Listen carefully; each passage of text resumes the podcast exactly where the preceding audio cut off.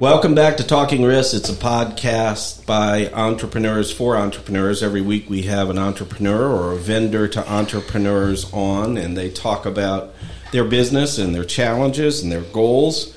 And uh, by doing that, we learn lots of lessons. Um, I think that those of you who have listened to what, 25, 30, 21 have been published. 21 podcasts uh, are finding out that a lot of the lessons that the entrepreneurs are teaching us uh, are sim- similar, similar veins that we're hearing, and that's reassuring because uh, we can find some formulas in there to create our own entrepreneurial venture, and we hope that you do. So, my name's Eric Reese. I own a law firm, I'm also a CPA. My law firm's called Aspen Legal, and you can find that on the web at aspenlawteam.com. My co host is named Ricky Hall. Ricky? I'm Ricky Hall. I'm the founder of Nutrition HQ and Nutrition HQ Franchising, and you can find me online at nhq.rocks. And the best part of our show today is a cat named Bernie Scateri, um, who I just like to hang out with because of his New York accent. and uh, you, when you look at him, uh, no offense to Bernie, but you don't know if he's going to kill you or or if he's going to be a good guy. But uh, Bernie Scateri, Bernie, introduce yourself and your business if you would. Yes, uh, Bernie Squitieri. Um, my, name of my company is Express. Uh, is Axle Transportation. Uh, Transportation Solution Services is the actual company name. You can find So- us at axle-trans.com. So we'll talk about the reason why Bernie got confused because for years he was talking about another business that he sold, and we'll talk about that a little bit as well. But before we talk to Bernie, uh, we're going to talk about something called Hot Topics. Topics.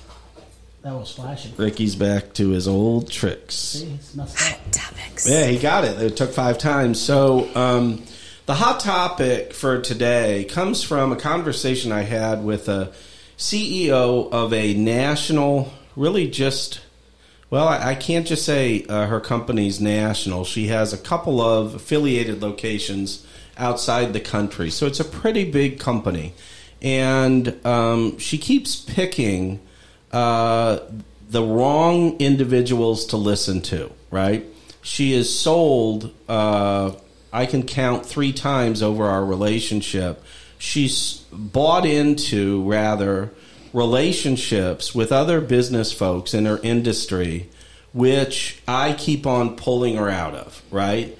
Uh, tell her that it's no good to begin with, um, but she's dazzled with these individuals. And um, the last time, I'm not obviously going to name who she is, but the last time we really had to pull hard to get her back out of the relationship. And I talked to her about it this week, and she said it comes from low self confidence, right? She's built this big company, um, and she suffers from self confidence problems. And so we talked about that, and we talked about uh, what's called imposter syndrome. Are, are, are you guys familiar with this imposter syndrome? Imposter syndrome is generally uh, in successful people, and they either can't believe uh, that they deserve to be where they are. They either believe that it's luck, or they believe that um, at any point in time somebody is going to find them out to be a fraud. Right? That that inside their heads uh, they are not convinced that they are really who they appear to be. Right? Um, and uh, it's related to low self confidence. They say that self confidence uh, or low self confidence is uh, part of this imposter syndrome. But the more I looked into it and the more we talked, the more I realized that this low self confidence is typical in high achievers. Wasn't Steve Jobs like that? Yeah, successful people generally, and I know generalizations are dangerous, have or have suffered from low self confidence, right? And so remember, it's 2021. It's the uh, attempt by media and uh, academicians uh, to tell you that you shouldn't have low self confidence because you're really worthy and you're worthy from the point that you're born and all this other bullshit, okay? I believe that the low self confidence is probably what drives that mentality of achieving a legacy, right? Um, the the popular reading is that it's not healthy to measure yourself by your accomplishments, whether it be your grades or be your salary or be your net worth or be the businesses that you built. Um, I disagree with that, right? I, I disagree with that. I don't think it should be the only thing you measure yourself by, but I think without that low self confidence, half of us, and I'll speak for myself, wouldn't achieve what we've achieved so far. 100%. You know, and so I, you know, the conclusion that I came to in our discussion with her is, uh, I said, look, everybody's scared. I said, if if if they say they're not scared, they're either lying or too stupid to know the difference. All right. And my guess is they're lying because if they've achieved something, they're not stupid, right? Um, but it's that scaredness that again helps us achieve. When I wake up in the morning, even if I've had a day where, you know, a great number dropped to the bottom line, I'm worried about what's going to happen today. Could it all go away today? Right. Right. Absolutely. And so um, the the tragedy is that that low self confidence could, at the same time, it drives people like us. Um, it could be a great barrier for someone to even wanting to take a try. Right. Um, Bernie and I talked about this uh, this week. Um, we talked about the willingness to take a risk. And we all know it starts with that, right? To be able to put it all out there and not overly worry. And I've never let my self confidence uh, block me from taking a risk, for sure. But at the same time, I've used that lack of self confidence to constantly drive to see what I can achieve next Absolutely. right? And um, the other interesting thing that uh, I was reading this week is on retirement. Okay, I'm 59 years old, and somebody asked me the other day when I was going to retire, and I read an actuarial study on retirees, and I'm talking about retirement, retirement, like. You quit your job, you, you quit your entrepreneurial venture, and you sit around and you're going to read and play golf the actuarial assessment, the average lifespan of someone who is retired, take a guess. It's less than five years. It's two years. Yeah. Two years. Yep. So if you're going to retire and sit around and read books, pick some good ones because you got two years left. that seems ridiculous to me. But then I started thinking about people who have retired, like retire, retire, and it's like, my God, I know people like that, right? They're so excited. They move into their retirement forever home, right? and then two years later, they're dead, right? So for me, I think that retirement is probably just less active. That's what I don't. I see myself of ever not doing something. Right. I go Pulling nuts. back if a I- little. Yeah. Yeah. Yeah. Pulling back, Pull a, back little. a little bit. Yeah. Right. Until you can't. And then at that point, who the hell cares anyway? Right. You don't care about dying Yeah, anyway. exactly. All right. All right. So, um, Bernie, let's talk about you, and uh, and and if you're comfortable doing it, let's let's start, Bernie, before the two companies that you mentioned, one unintentionally and one intentionally. Um, but let's talk about before that, like. Um, where did you uh, first go to college? Where did your career lead you to? All that good stuff. So, going, um, growing up in New York, uh, went to Fordham University. Uh, originally, I was going to be an attorney. I come from a family of Good attorneys. choice. Good choice not to become one. Okay, from a family of attorneys. Yeah, and talk about that. Don't you have a ju- don't you have a sister who's a judge or no? She's a prosecutor. She Oh. just retired. okay. Uh, prosecutor uh, in New Jersey. My father's retired attorney. So I have um, brothers and sisters are all attorneys. Okay. So I grew up, you know, my father said I was going to be an attorney, so Sure. I said I went to school to be. until, Okay. until I realized I didn't want to be an attorney, and I said I'm going to switch and go into my own business. Okay. Uh, and so that was like uh, sticking a knife in him and saying, "What do you mean?" Yeah. Right. Did you have to move out of New York? Because why? Why the hell are you in St. Louis if Yes. you were? So when I graduated, I didn't in- initially move out of New York. Yeah. I was going to do it in New York, but I couldn't find the right business. Okay. And, and so uh, was working with a friend in the transportation business when I uh, graduated college. So this transportation theme of your businesses, you were learning that at an early age. Early age, yeah.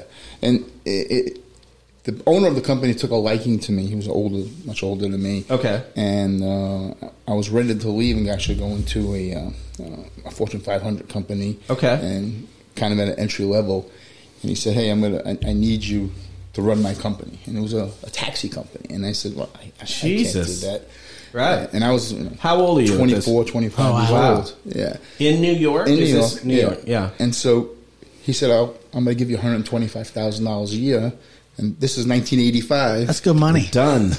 and uh, you know, I said, "Okay." yeah, right? So even though that wasn't what I set out to do, Yeah. uh, I figured uh, I'll do it for a while. And uh, so he needed me, and we, we grew the company. At the time, as a CPA, I started in 1984. My salary was $19,500. that was awesome. I, I had a lot of drive in me. I mean, you know me a long Yeah. time, so I had a lot of ambitious Yeah. uh, goals for the company. So Yeah. he said, "Do what you want, run it as if it's your own." That's amazing. And, and you know, it took- Wow. That's the type of mentor to have. Yeah, and, Yes. and, and so he said he believed in me. He got to know me after a long time. Sure. And says, go ahead. And we, we opened up three or four other places. And before you know it, I think like in three years, uh, we had over 300 uh, drivers. Good Lord. Yeah. And Is uh, this in New York? In New York City. yes, wow. yeah. But taxi cab, uh, and I know nothing about it, but the taxi cab business, that's heavily regulated, heavily taxed, isn't it? Yes. Or no? In New York City, it, it was mostly medallion taxis. you- Okay. but- and so in the outlying suburbs, Yeah. you have these private taxi cab companies that would service the, the um, More local like areas. Yeah, more like limo services. limo services, yeah. black Car car service. services, correct. Sure. And so Okay. we grew upon that, uh, the corporate clientele, Oh. going to more of a black car service. Okay, all right. So your transportation business in New York City uh, was more along the lines of not U- Uber and, and Lyft didn't exist obviously back Chauffeur. then, but it was a, it was a private hire type of For- deal. private for hire company Right. where you call and you want to go to the airport or somewhere. And what was the pushback back in ni- the 1980s from those medallion cab companies? Were they pissed off that Well, you guys even existed? They and they they fought to get regulated, and that's when they created what's called the Taxi and Limousine Commission way back in those days in New Okay. York City uh, to regulate what they called for livery drivers. So Okay. we were different than a yellow taxi, Yeah. Oh. so they considered us to be called a livery driver, Okay. and so that's how they regulated us. So you guys were like the first Uber Lyft company, Yeah. really, when you Yeah. Mm-hmm. think about it. We were. So, yeah. yeah. That's amazing. And, and the only thing we didn't have at that time was the technology like they have today, Sure, obviously. But it was mostly phones and pagers and two-way radios. Yeah, Al Gore had just created the internet then. Right, I think so. Right. Yeah. So it was still young, he had to figure it out still. And Bush was starting to work on the second version of the Right, internet. exactly. All right, so um, so what happened with that company? I mean, to me, that sounds like I'll just stick it out. Did, was it eventually sold or So what? uh, eventually, um, the company c- continued. I stayed there seven years. Okay. And in 1992, um, I, I got married in 1990. Okay. My wife is from Missouri. Yeah. And um, she gave New York City a two-year run and said, "We're out of here." Interesting. And so she moved me from New York City to Arnold, Missouri. Oh man, so I used to own the GNC in Arnold off Vogel Road. Did you? Okay. Yeah. I know. that's that is love on on his part. All right, early, and this, this was early. Uh, it's like Green 90s. Acres. That's what it was. Yeah. and, and so um, we had one car back then, and I'm trying to figure out, you know, where's the local taxi cab company here Mm-hmm. in Jefferson County? Because there ain't one. Didn't exist. There was no buses. There Yeah. was no communicating. No, no tra- transportation whatsoever. Right. Either you had the uh, your heels, Right.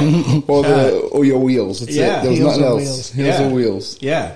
So you came to Arnold, Missouri. Did you come with a, a plan? I mean, other than to stay married, obviously. So I w my plan was to go into the transportation business here, but I didn't have a lot of history of, of St. Louis. Okay.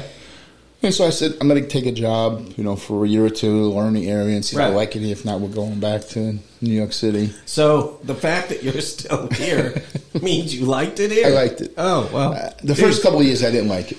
He's not even drinking, ladies and gentlemen. I got to drink just to get through a day in St. Louis. I I actually, my first job here was working for the St. Louis Bread Company. When it was the St. Louis Bread Company. Oh, Oh, wow! wow. Yeah. Became Panera. Panera, yeah. Wow. And just when it, it became Panera is when I left. Okay. Uh, and went and uh, so you work for them at, at corporate out there in what Sunset Hills? so that was where the home. I don't know if the office was there, but Okay. I was in a I was a new store manager open, so I used to go around open up stores. Okay. and, and I go from one store to another, and so on and so forth. So this is interesting to me, knowing your history. So you knew the transportation business, obviously. You came to the metropolis of Arnold, Missouri. All right. Went to work for St. Louis Bread Company, but now you're learning about franchising Yeah. with uh, St. Louis Bread Company. So, so that's when they. But I actually left before they started franchising. Okay. So I didn't have a lot of franchise Yeah, experience. but if you were going from store to store, helping with operations or Yeah. helping opening up, you were learning about franchising, even though you didn't know you were franchising. probably you know. most likely. Yeah, interesting. So, how long did you stay with them? So, two years, probably about two years. Uh, okay. And then in uh, 1984, Right. um, I just told my wife I'm going to open up my own business. Okay. And uh, so she, you know, I quit St. Louis Bread Company. And Yeah. I set up and opened up this a taxi service in Arnold, Missouri. Now, how do you do that? I mean, that sounds uh, that sounds complicated. Yeah. y- yeah. Let me tell you, it- it's it's not for every it's Yeah. not for every person to quit their job. and- Sure. but my wife was working at that time, and I said, "Give me one year. You know, whatever you work on, whatever you make, Yeah. we'll live off of. We'll Okay. budget." And whatever I make in this business, I'm just going to reinvest. Yeah. Hopefully, I'll be able to grow it, and then you won't have to work. And no twelve months isn't a long time. more. No, she gave me No. 12 months. Yeah. and Wow. in between that, we had a baby, and so Right. I was motivated to get going.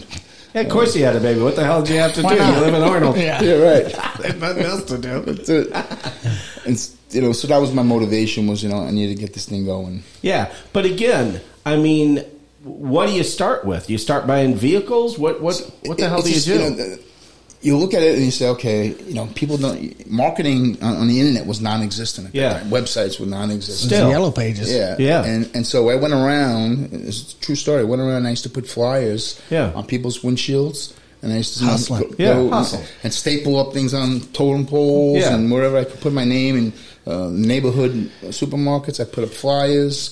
And, was it heavily regulated back No, then? it or- wasn't regulated at all. Okay, When so yours could just be need a ride, call such well, and such. I'd go. I went down to the city hall. I got a business license for fifty nine dollars, I think it was, Huh. and operating in the basement of my house, and I started. yeah, And that was right. it. And so, where did the capital come from? So initially, I sold my r- uh, one car. Yeah. And so I, I bought that, and I bought a, a car that had four doors. Okay. And so I dropped my wife off in the morning at work in Clayton. Yeah. I do the cab thing during the day, pick her Oh. up, take her home, and I did that seven days a week. Uh, Wow. So you were the driver. I was everything. I was it all. driver maintenance, Maintenance, uh, scheduling, dispatcher, billing person, you name it, I did it. Wow, and detail guy. right? and so then it was just an issue of, and we've talked about this often, and uh, you know, scaling, and, and we've talked against it, right? Because uh, I just told Bernie, uh, you know, when he when he just got here, that I, I cannot stand attorneys, and I'm trying to avoid hiring another attorney. But I realized this afternoon I can't uh, avoid it any longer. Uh, and so now you've got this decision to I got to scale. I've got uh, a kiddo on the way or a kiddo already here. I can't be driving seven days a week. Um, what did that look like? That decision to scale. So, at that period of time, the state of Missouri actually w- just had turned to what's called managed care. Okay. So that philosophy of being in the right place at the right time Yeah. really has a lot of meaning. Yeah. Uh, so I thought that was, you know, I'm reading this two-page article in the Post Dispatch, Mm-hmm. and it said at the bottom of it, 750,000 Medicaid recipients, and every one of them is entitled to free transportation. Ah. Okay. And so my, the light bulb went off. and said, Yeah. who's going to do that? Yeah. I Exactly. can't even get a cab to go to the store here. Yeah. How are they going to get to the doctors? Yes. So I switched from you know taxi cab service, Sure. and I went to an, an, an EMT company, non-emergency medical uh, transport, Okay. transportation company. So this is driving around folks for uh, everything or for met, specifically for their Medical. medical, their Specific- doctor visits, etc.? Yeah, Uh, it's for individuals going to the doctor and for children that are going to the doctor. Okay, and th- but this isn't you know sirens and No, lights. it's this non-emergency. is non-emergency.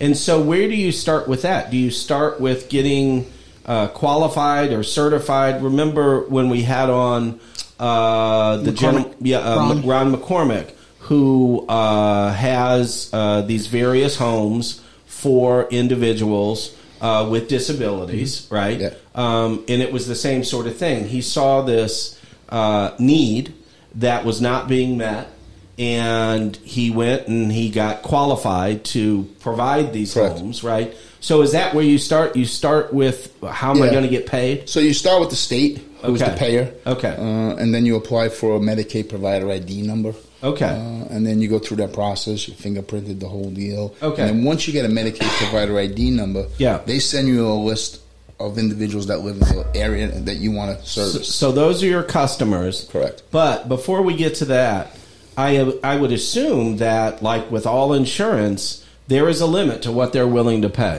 Uh, It, in, the, in the beginning, it wasn't. It was basically what are your rates? Oh. and um, that that lasted about a year, and then they put a cap on the limits. Of course, yeah. so they were paying you by the mile. They paid you by them, so they had a flat rate per- Okay. uh, per, for load, and then Yes. there was a per, price per mile. Okay. uh, per person. All right, because um, at a certain point, and we've talked about this, you have to back. We, we talked specifically about insurance, but everything. I do fixed fee stuff. You set your fee, but now you've got to back into how am I going to deliver these services and still make them profitable, Sure. right?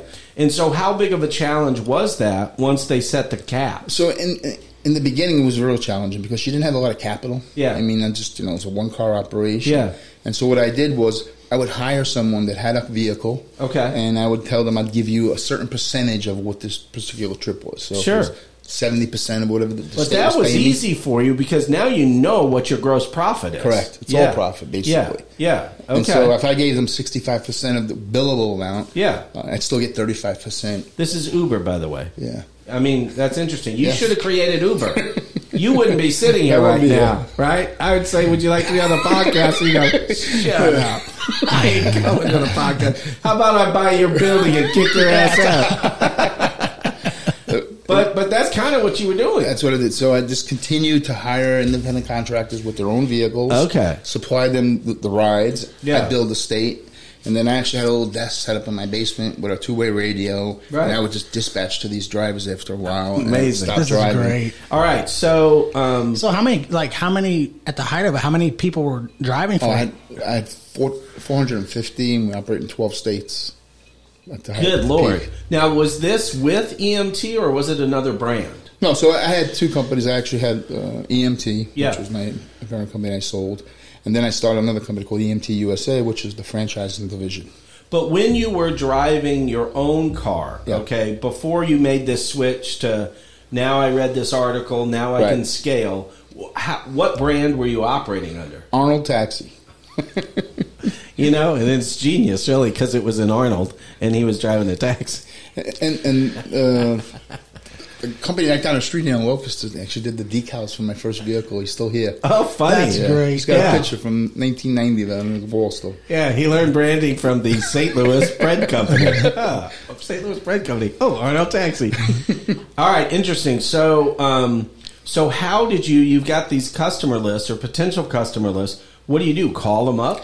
So you call them up and you start, you know, find out what they're, you Yeah. know, if they're on dialysis, they were going three days a week. what Okay. time we would take them. So now you got regular rides. Now, now you got scheduled, you know, Yeah. stuff that you can say, hey, Okay. Eric, come work for me. I can give you X number of trips per day, and you know what Okay. your revenue's going to be, and away we go. and and in dispatching and in scheduling now you're building a system which is transferable repeatable Correct. in other cities Yeah, and, and, and so we took that model, and I got an office the size of this room right Yeah. here, and I hired one person. so a very big office yeah, yeah big off. I hired one person to actually answer the phones Yeah. while I was dispatching because I couldn't do both at a time. Yeah, right. And we just, I just kept repeating hiring these independent contractor drivers.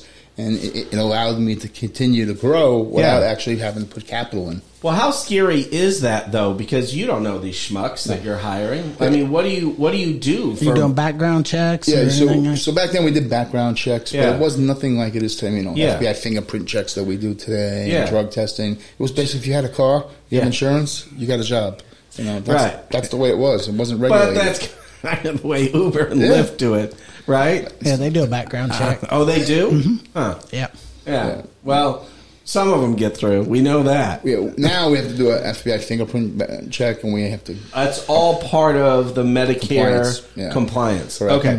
So, um, so Missouri, this was fairly new, or it was new. It was Yes. brand new in Missouri. Uh, how did you know, or was?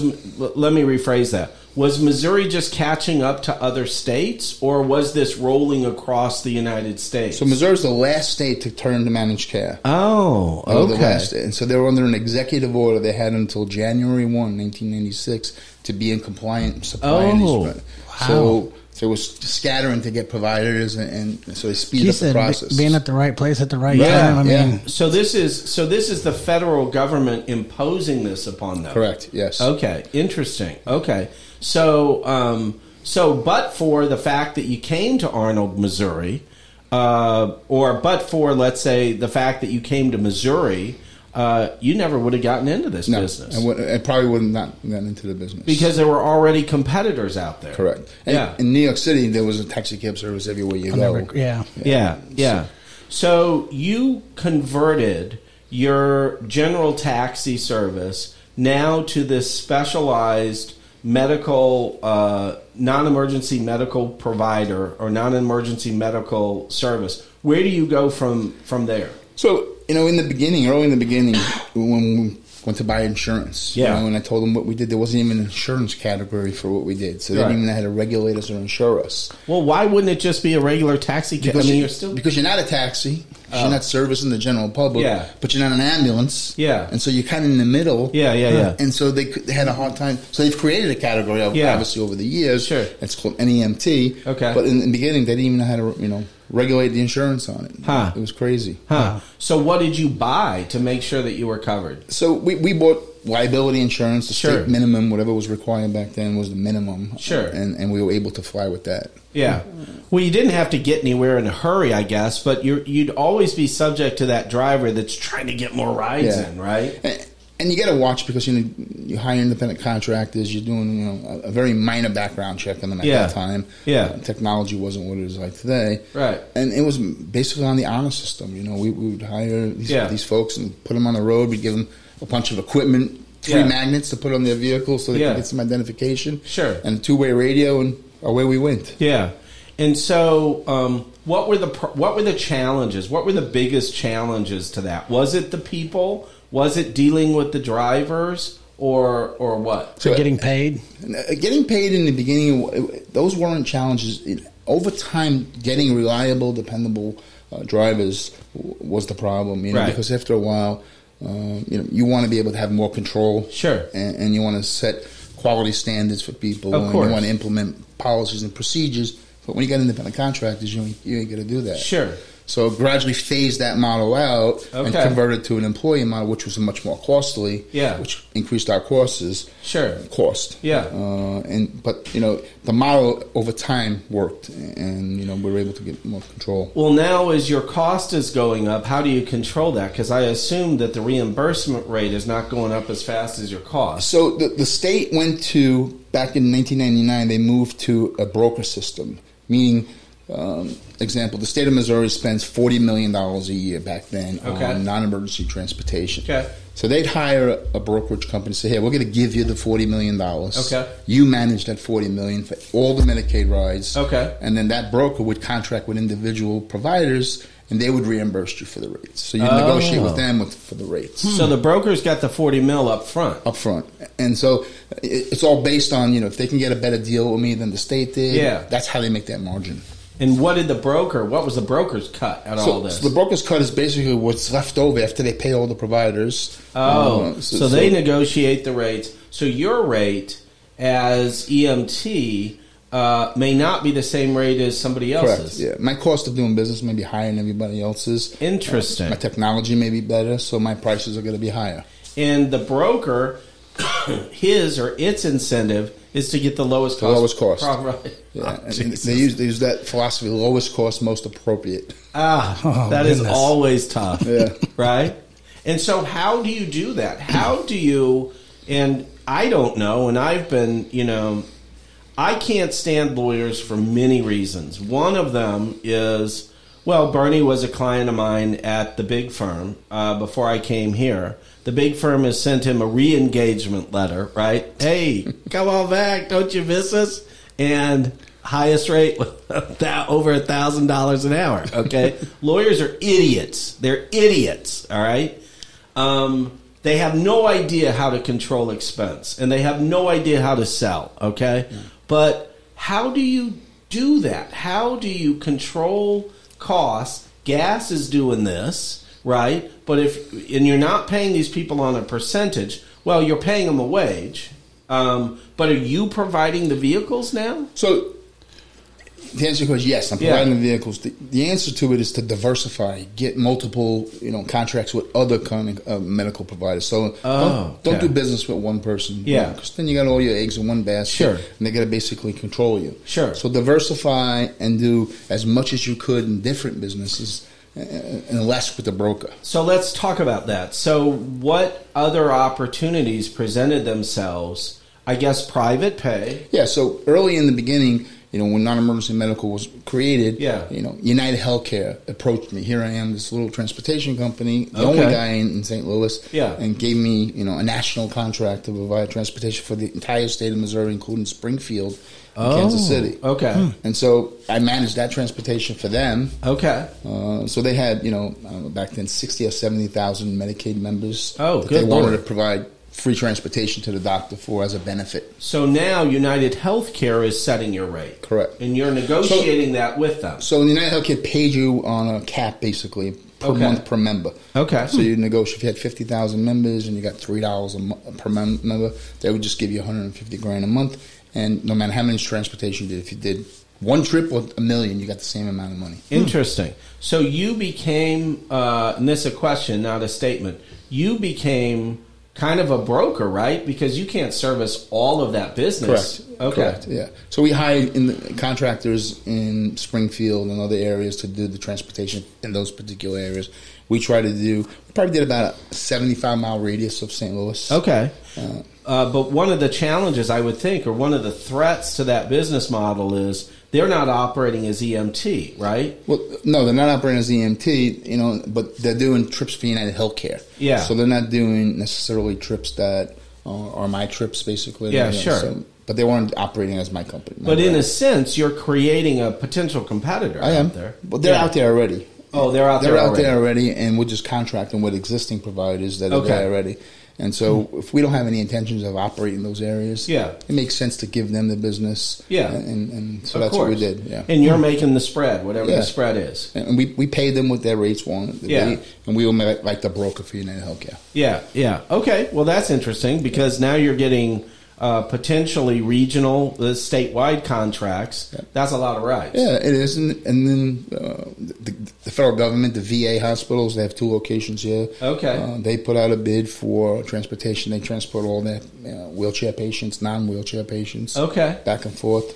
Um, and so we got a contract with the VA. We Right. Had that for, I have one today. Right. Um, and so we had that for min 18, 19 years. And do those get bid every year? Every five years they get bid. Every oh, five years. that's, Wow. that's good. Yeah. And so, what is that bid process like? Is it just dog eat dog? Is it just So you, you got nasty? to. It's it's not. I mean, if you, you have to be in compliant with, so you have to go and register with SAM. Okay. uh, the systems for award management. Yeah. uh, and you got to go through all your Office of Inspector General background check, make sure, you- Sure. all that stuff checks out, and then you have to log your insurance and, and, and you know be in compliant with that. So my guess is you're running into the same damn competitors again and again, right? We, we are, and, and the only thing that separates us is, is either the price, Okay. or the quality. And Oh, okay. Uh, the VA or the government actually does CPAR ratings on you. And does and and this is a cynical question, but does the government give a damn about quality, or is it all about price? They do. They, They do. do. Like the local St. Louis VA here is is very.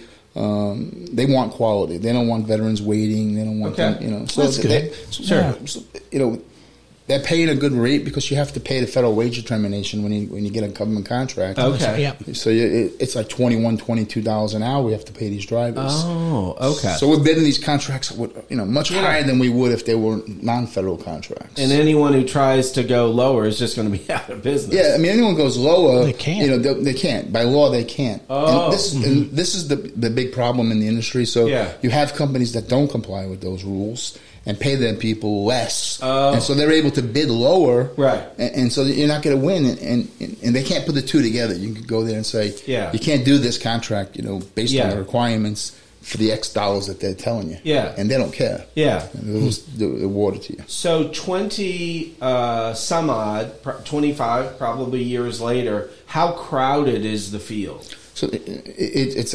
actually it's gotten less than 25 years because the insurance ins- market is so hard right now. Yeah. Okay. The insurance market is so hard right now for this business. They, you know, Oh. today insurance companies won't even write you if you don't have any experience rating. Like you you know, as a new risk, Okay. you know they're gonna hit you with a premium that you're gonna not be able to afford. Oh, okay. All right. So So, Wow. you have to have really good experience. And Mm-hmm. huge barrier to entry Yes. is the cost of being covered liability wise. Absolutely. To find, you know, an A-rated carrier that's Yeah. willing to carry it. Yeah. Um, and today, you know, we carry $10 million of liability insurance. And is there, and I understand in any business where you're transporting people, there's this potential risk, but is there a lot of liability? Is there a lot of Oh. exposure? Absolutely. Oh. Uh, tons and tons of exposure. And is it is it from the driving or is it like putting the people in and out of the vehicles? It's all. It's both. Oh. Y- You'll, you'll be amazed at how many employees come to work for you and two days later they have a back problem from loading somebody in the vehicle. Oh, And they have- oh. they have- so lots of employee claims. Lots of employee workers' comp. claims. Huh. Huh. And workers' comp is not cheap. It's not cheap. And, and, Well, and it gets more expensive every time you have a claim. yep. we- and we're not allowed, to, by, by law, you're not allowed to do any background checks for workers' comp claims and use it as a part of the decision Oh. process. So you can there's, there's you can do. So clue what do you reports. Uh, You you can you can do them, but you can't use it uh, as part of the hiring process. So why do it I at all? see. Yeah. Why, Right. why, why do we want to Why know? do it? Yeah. Yeah. So That's more um, frustrating. But it, it's it's amazing how many you'll see these individuals that have three and four work comp claims in their life. Right. You know, and here I am, sixty years old. I've never had one. Right. I've never had I've one. never had one. Yeah. Right. I've killed my liver as You a got- result of work. You got unfortunate people that are not as lucky as us, and they've had you know four and five. Yeah. Right. So, but uh, it's part of the cost of doing business, and you got to try to find the best qualified people, and that's part of that process. Sure. But like all companies that are, um, and, and I want to get away from E EMT because I want to go into uh, the franchising part of it, which had to be a big decision. Uh, and I want to get into your current company. Um, but like all companies, that there are defined benefits, right? Whether it's with your current company, you're trying to win a school contract, whether when you're paid by a source, a large source, be it an insurance company or a government or what have you, I would think the challenge is always trying to not go too low that you just sold an unprofitable contract. Yeah, you, you, I learned that over over years. Yeah. you know, today it's we do less for more. Yeah. Mm-hmm. and, and you know, Better to quality be higher quality, contracts. higher quality, and and so we don't do Medicaid. Uh, we're not a Medicaid provider. We stayed at it at Arena. Okay. Um, we're about three years into it now. We're approaching about four million in revenue. Wow. Starting out of the gate, you know. That's amazing. So, yeah. Yeah. And so So let's get to let's get to that company in a second. But at what point did you lose your mind entirely and say I can probably franchise this model? so we, I wanted to expedite the growth because the industry was in its peak uh, Mm-hmm. in the mid '90s till early 2000s, and so how do you expedite that uh, Sure. opportunity w- without putting a lot of capital in? Sure. And so the franchising model at that time, I thought, was the uh, the opportunity to do it through that model. Sure. And did you see certain states did you assess them based upon look they don't have much competition so that's where we should sell a franchise or, So or what So we use a third party company that based you know did this analysis on individual states and cities where we got inquiries. okay And we looked for low income areas that had high density population that you know, well, low income because they're on Medicaid. And Sure. We could transport them, and so that model's what we kind of how we. we so that's market. where you focused that's where we focused. yeah. and i mean it went it went pretty well okay you sold Yes. you, you got 15 locations out of it um, but tell me about that what what was the biggest pain You know, uh, we got 15 locations. We probably could have had m- many more. Yeah. But we stopped selling. Yeah. Um, because we realized that, you know, people with a lot of money Yeah. weren't necessarily the most intelligent people. Sounds Right. crazy as that may Yeah. sound. Just, uh, and I, I noticed the people that would kind of put all their everything they had into it Yeah. were the people that were there every day six o'clock in the morning working Sure. sweating it and Sure. the people who had you know millions of dollars Yeah. wanted to hire someone to run it and Sure. didn't have any you know not too much uh, involvement in it and and so that was what, that was the tough struggle yeah so part of the challenge was vetting the franchisees we've talked about Yeah. that they, Yeah. watch the founder right Yeah. It- it's Ray- hard. yeah ray kroc sold to his country club friends and the one guy put in liquor the other guy wanted to sell fried chicken and he went he went crazy I, o- over the years of you know being a franchisee Yeah. and, and being a franchisor I've gained a lot more respect for franchisors Yeah. um, because I was a franchisor it's hard it, it's you get no credit Yeah. and you get blamed for everything, Everything. that's wrong You're a bullseye. That's You're it. a You get- gigantic bullseye. you don't get any credit for success and you're Right. gonna blame for all the failure Fair, yep. Yeah, and, So- and franchisees will complain about, About every everything. change Everything. that's good for them. That's it. Why- Why do I need to buy shirts there? I can get them here for this price. And You'll actually make more money if you do it this way. I don't care. It's Right. change. Yeah, I, and who who the hell are you anyway? Yeah, Why- when's the last time you've been doing Right. this? and I've been paying you royalties forever. Right? oh, I know. I see it every day. All right. So there was a certain time though that you said, "Look, um, uh, this EMT business uh, has run its course." I mean, I, I assume that typically when entrepreneurs cash out when they sell their business, they're deciding in their head that maybe they're just tired of the business, but w- what was it that incentivized you So- to sell it? So I, I never put the company up for sale. I was approached Oh, by, okay. by some uh, venture capitalist Yeah. guys uh, who turned out to be slime buckets, Yeah. but Hmm. nevertheless who approached me and pursued buying me. Yeah. Um, and I basically told them I wasn't interested in selling. Sure. Um, and if I did, you know, it'd probably be more than it's worth. And so early on in, in the process, I wasn't you know, most. Ex- over the years, I've gotten ex- bought Sure. companies. So when we talked about the, the potential of buying the company, I said the company's growing every single month. So to, to get a fixed dollar on the company today, unless you're going to write a check next week, Yeah. it's going to change. Yeah. So instead of negotiating a price for the company, we just negotiate a multiple of Okay. EBITDA. Sure. And so whatever the EBITDA is at the time of the sale Sure. is, is what the multiple, whatever the multiple was. So if it was five, six, Like seven. six, yeah. Yeah. So And and Bernie learned a valuable lesson from that transaction. Seller financing is no good. yeah, so I got ninety five percent of my money up front. The five percent that I didn't uh, represented, uh, you know, a good amount of money. But He didn't want to be a bank. but listen, it, it, it allowed me to get back into the industry a I lot get it. sooner than I wanted to. Right. And No, so- I get it. I get it. So tell us about that. Tell us about um, the process of deciding that, look, I, I still got transportation business in my veins, um, but I want to do it differently, clearly this time. Um, tell us about that transition. So, you know, I sold the company with the understanding, you know, I was going to help the company grow. And, Sure. And, and, and so And what year was this? this was in uh, 2014. Okay. Oh, just a few years ago. Yeah, Yep. 2014. And so I didn't realize, you know, I had gotten legal advice saying don't take unsecured debt, blah, blah, blah. And I said, you know what? I'm getting 95% of my money up front. And, and, and they were overpaying for the company. Yeah. And so um, although we go and, uh, you know, I'm helping them grow. And, and before you know it, uh, they come to me and, and, you know, and say, hey, uh, we have some debt problems. And I'm saying, okay, you know, what are you telling me for? Yeah. We're not compliant with our Because you're bank the cont- problem. We're not complying with the bank contingencies. I said, well, how does that? How do Yeah. I control that? yeah. And so you know, one thing led to another, and, and they defaulted on paying me. Yeah. But you're okay. We got some debt problems. what? What's the problem? You. Well, you. You're the problem. we don't want to pay you. It, it's uh, it, it was a little bit take. I took because I thought they were really good guys in the beginning, and they turned out to be. But you know, um, and and you and I didn't know each other really when you sold that business. Uh, but the one thing that I've learned from many clients who did this, when you sell your business, if you're going to stay in it, there's a ninety percent chance you're going to hate the buyer within a year. my intentions were not to go back into it. Right. It, it were, when I sold it, I, I was getting out of the business. Yeah. When they didn't pay me, I was motivated to go back into Absolutely, the yeah. business. So it was a little bit different venture back then. Yeah, right. Uh, so I was motivated on two fronts: to succeed, Yeah. and take them out.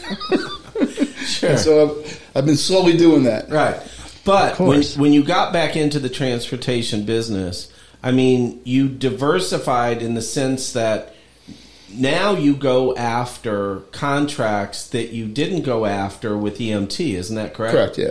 So now we go um, primarily with schools because you know with COVID and and, and Yeah. school transportation, it, it's grown so much. Yeah. I mean, you see on the news every night. There's no bus drivers. I no know. Aston can't Yeah. provide transportation. Yeah. And here we are. We can't handle the load. I mean, I get hundred requests a day. But w- what sort of transportation services for the schools are you doing? So, eh, so kids that don't fit on the school bus routes, or they don't have enough bus drivers to transport these kids Oh. Okay. on the outskirts areas, and so they'll hire us and say, "Here, here's a list of 50 kids. How many of them can you, you know, transport?" Huh. Uh, and so, you And know, are you are you buying bigger vehicles like So- vans and stuff? so you're not allowed to hire buy anything larger than 10 passengers by Okay. law, and so Okay. we buy seven to 10 passenger vehicles. Sure. we hire drivers.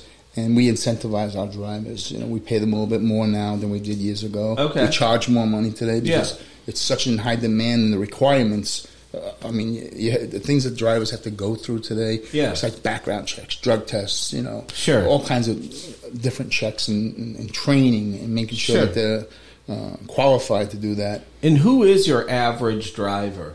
So my average driver is, is, is we want to look for someone, maybe a retired guy that's looking Sure. to do a Right. part-time deal, Yeah. Sure. Maybe Side hustle. three hours in the morning, three Yeah. hours in the afternoon. Sure. And, you know, he wants to have his life, and, Yeah. but he doesn't want to be married to a job. Of course. And so we give him a route of six or seven, eight kids to pick up in the morning. Yeah. He drops them off. He goes and pick them back in the afternoon. He goes home, and, and he's good. Now, see, I Hmm, interesting. I would have thought my kids have always lived on a bus route, but I would have thought if you live off the bus route, it's the parents' responsibility to get those kids to school. So what's happened is since then is No Child Left Behind Act came Oh, into play. okay. And so kids, if they get displaced from home, let's say mom and dad, Yeah. don't live in the same location, Sure. and they lost their home, Yeah. unfortunate situations. They went to live with grandma. Yeah. So they were living in Arnold before, going to Fox. Yeah. Now all of a sudden they live in Hazelwood. Yeah. The government says just because you left, lost your housing, it doesn't mean you have to lose your education. Okay. And so the, they come in and have to provide transportation from Hazelwood back to Arnold every single day. Somebody has to do it. Oh, That is interesting. unbelievable. Yeah. so the federal law permits those kids just from uh, ju- i mean if we moved out of the district the way i understand it if we still wanted our kids to go to that original district we have to pay that district more dough but in certain circumstances these kids are permitted to go to because because the, because of the federal laws in place, uh, their, they're trying to create less disruption less I guess, for these disruption in kids. education, and so these kids are what's called by deemed by the state as homeless. Oh. They don't have permanent residence. Don't mean they live in Okay. the That's street. interesting. yeah You know, there's a federal act called the McKinney-Vento Act, Yeah. which they fall under. Okay. And so just because they don't have permanent residence, they're living with grandma, they qualify for this book of, of, of benefits.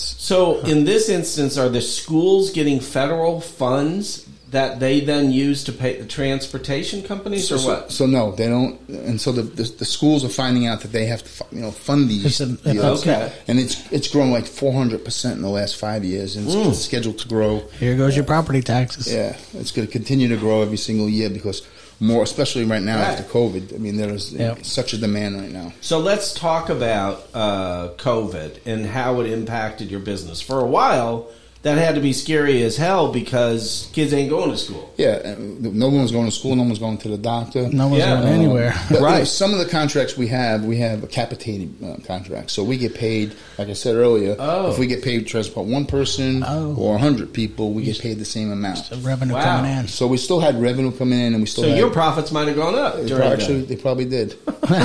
That's crazy, right? But, but again, you know, it, it's no one expected what was going to happen. Sure. And, and uh, school districts want a budget for next year, so if they know their cap for transportation is going to be X, they factor that into the budget. They know they're not going to go over. Sure. And so, you know, it's up to you to negotiate a good good cap. yeah, sure.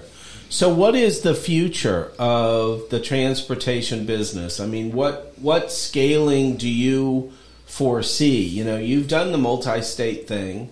Uh, you, like I said, three years. Uh, you said you're up to four million dollars in revenue. That's amazing. Yeah. Where do you want to take this? So, so my goal was, I mean, what- I have two two operation people who have given some equity in the company. okay, Um, giving them twenty four percent each, Oh, and they're going to jeez. invest. They're going to that's a lot of equity. they get a vest at five years. So Okay. at that five year mark, they will own that equity. In the meantime, they kind of sweat equity. Yeah. Yep. Um, and then because I mean I'm 60, by the time they get to where they're going to be, I'll be 64, 65. Uh, I'll better be ready to retire, so I can be involved. Right. And, and but they're young enough that they can take the company and expand it and Right. grow and, continue, and and have something for the future as well. Yeah. Well, it's. I mean, it's tough. I mean, typically, the way we draft those things, if they leave the company, then Yeah. we've got a right to buy them back Correct. out. Yeah. We, we did the same thing. Mm-hmm. Okay. We did the same thing. Yeah, and there's a formula value. It's a form and of all the value rest. and, and, and so on and so forth. Yeah. But they don't think when it, when you offer that to someone, it's, it's an opportunity that not comes around a lot. You have to have Right. a lot, No, of, it's r- it's a lot of- rare. a lot of faith in the person that you're giving it to. Yeah. And but on the flip side of it, you know, you got to look at the industry, know the industry. Yeah. There ain't people doing this type of business today. Yeah. And so it's hard to find skilled uh, people to. but that is a significant equity cut because I hear these Mm-hmm. It guys is. all the time. It's like, oh, I own five percent. It's like, Yeah. mm, okay, No, it is, and but you know, to, to, to get two guys that, that were making you know Yeah. six figures in other companies. Oh, they to, were. to leave and come. Yeah. you know, that's what I did. yeah. Uh, so these aren't these aren't um, these aren't drivers that No. you've elevated. These are business folks. These, These are, are the- executives. they're not executives, but they they've been in the industry and they've had positions like with the brokerage company. And Oh, other okay. Companies, so they know the ins So and you outs. picked them from the transportation Correct. industry. Yes. Okay. All right. Yeah. And so where do they? How do you handle that? Obviously, you're the boss because you're the over fifty percent owner. But how do you handle uh, differences of opinion, if there are any, on the direction of the company and that sort of stuff? Is it just what Bernie says goes? No, or- I, I- I've learned that the long, the hard way. Yeah. it, it, you know, it doesn't work well. Yeah. I, I, I we collaborate together, and, Good. and and I agree that if there are things that I think that there's valid points to, Yeah. we're gonna do them. Yeah. and and as long as that everyone has the best interest of the company at heart. I'm not the type of guy. I don't care. You know, We're gonna paint the walls black because I like Yeah, black. sure. You know, we're, I don't care. You know, so getting collaboration and getting input from them is important because they're part of the process. Yeah, Yeah. and we've talked about that partners, right? And uh, you know, my philosophy is if it's really important to you, okay, I'm not going to pick a fight over it if it's not important to me, right? So if if you think this is the route we should go, unless it's major, we're going to get rid of our sp- school Yeah. business and go in a particular direction. But but again, that's the that's the gauge. I'm not going to fight over things that just aren't worth fighting right? over. And, and you got to have a lot of you know. Uh, I won't say experience, but you got to have a lot of faith in the person that you put in that position. Yeah. Because nine out of ten times, I'm going to tell you do what's, what you think is the right thing to do, and Yeah. it, it comes to me. It's a different Good. process. Good. So you know, and, and it's worked well. I mean, Yeah. the company's grown, and uh, we just started school. You know, yesterday was the first day. Yeah. And we started with almost 200 school kids. Good lord. Yeah. How many vehicles are you up to? We're up to like 58 vehicles right Good now. lord. Yeah. What's the maintenance like on those? So we have our vehicles? own maintenance department and You our do. own, mechanic. And Yeah. our own mechanic. and That's very sensitive uh, mechanics. You get it quit today and an hour later they'll be working. So they're Yeah. very temperamental. Yeah. So you got to handle them. but we have a good mechanic that's been, you know, and you got to pay them well. you got to pay him well and, and treat him good. And you know, it's like anything else. You know, your, your people are going to make the company. Yeah. Mm-hmm. And you got to invest in them, take care of them. Yeah. And, and and they'll be loyal to you and they'll stay with you. So just one mechanic for the 58 That's vehicle? two. That's two. Okay, as I say, Yeah. that's, that Two. would be a lot of work Yeah, for one so- guy. or and I girl. assume you, you really can't Well, uh, they're they're commercial leases. Do you lease these We vehicles? or can't do you lease them buy? because the amount of miles we put on the Miles. vehicles, we can't yeah. lease them. Yeah. So it's interesting that you say that though. When I was at Mid Am, we leased all of our tractor trailers. Yeah. And you'd put a million miles on these Yeah. Hmm. tractor trailers. People people don't understand. You see a beautiful truck going down the road, that diesel engine may have a million miles Yeah. or 2 million miles on it. Okay. But that's not the case with these vans. And, and these vans are passenger vans. and- Sure. And you know we, we buy them Rubber used. rubber floors and all the yeah, rest. rubber floors. Yeah. They're commercial vehicles. They're specialized for wheelchair Yeah. transportation. They Yeah. convert Oh. to wheelchair trends. So these aren't cheap. no, they're not cheap. Yeah. By no means are they cheap. They're regular passenger ones that are less expensive than the Yeah. wheelchair vehicles. But uh, no, by no means are they cheap. Yeah. Yeah. Yeah. Interesting. Yeah, absolutely. So how long does a vehicle last in your business? So uh, we we put it on the books for like two years. Two years. two years. Wow. So we're we're buying one that's maybe four or five years old. Okay. And we, we expect the life ex- expectancy of 24 months. Okay. And then we kind of amortize it over that 24 months. And then you resell them. and then we we'll take them off the road, maybe use them for parts. We you keep the same same make Same and part, model, yep. Oh. so we can interchange parts. Yeah. And then Makes uh, sense. and then we sell them. Yeah. Yeah. Interesting. So you need a lot of space for this business as well. We got 80 8,500 square feet, but we when I first started the, the second company, I was in you know 450 square feet office. Okay. uh, and here I am. You know, been in business 25 years, and I'm starting all over again. It was a challenge. Yeah. uh, it was. So what is the retirement plan? Are these two cats going to buy you out eventually? Yeah, so the, the plan would be that they would, you know, we'll set a price at the Like an company. earn-out? earn out, and Yeah. then pay me off each month, send yeah. me a check. Back to And- seller financing. Bernie, we got a debt problem. Not Had this this time. conversation before. I'm running that purchase Securitize agreement. this sucker. you got you got a bigger problem than debt. You got a you got a creditor that's going to take the business back from you. The lesson I learned in that lesson is you hire attorneys, Right. you need to listen to their attorneys. And, and you know, Eric Right. tried to talk me out of another deal I went into, and he was right. It was the wrong deal, but but we came out all right. at it. We came out better than all right. I came out all right. Hey, That's too Bernie funny. always say, I came out all right. It's like, well, I got you more money than you lost. He goes, oh, well, that's all right. I started out to try to do the right thing. All right, Bernie. So remind our listeners where they can find, again, your company and where they can find it on the internet. The company is Axel Transportation. It's A X E L trans.com. And uh, you can Google my name, Bernie Squitieri, and you'll find a lot of articles about us. Awesome. Awesome. Well, thanks, Bernie, for being on. I appreciate being here. All Thank you. right, Ricky. I'm not